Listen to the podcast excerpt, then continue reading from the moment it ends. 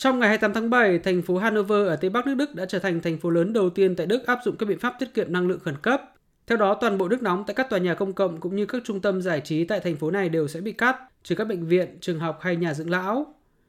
Kể từ ngày 1 tháng 10 năm 2022 cho đến ngày 31 tháng 3 năm 2023, việc sưởi ấm tại các tòa nhà ở Hanover cũng không được phép vượt quá 20 độ C. Tất cả các loại điều hòa di động hay quạt sưởi ấm cũng bị cấm sử dụng. Đây là các biện pháp khẩn cấp được thành phố Hanover và bang Hạ Saxony thực hiện nhằm đáp ứng được mục tiêu mà chính phủ Đức cũng như các nước châu đặt ra là giảm được ít nhất 15% lượng tiêu thụ khí đốt trong giai đoạn từ tháng 8 năm 2022 cho đến hết tháng 3 năm 2023 nhằm đối phó với nguy cơ của một cuộc khủng hoảng năng lượng nghiêm trọng trong thời gian tới nếu như Nga cắt toàn bộ nguồn cung khí đốt.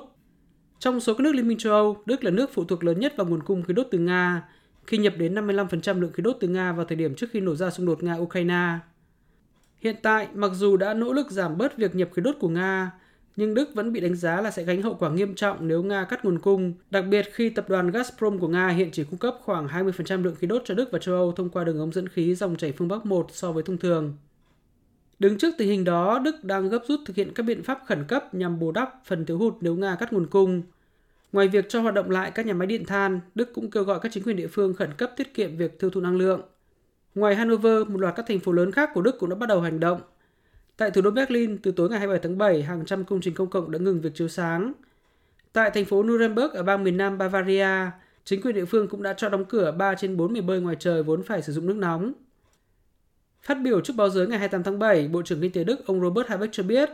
ngoài việc tiết kiệm năng lượng, chính phủ Đức cũng sẽ cho phép các công ty năng lượng Đức tăng giá đối với người tiêu dùng và theo tính toán, mỗi hộ gia đình Đức sẽ phải trả thêm vài trăm euro trong mùa đông tới.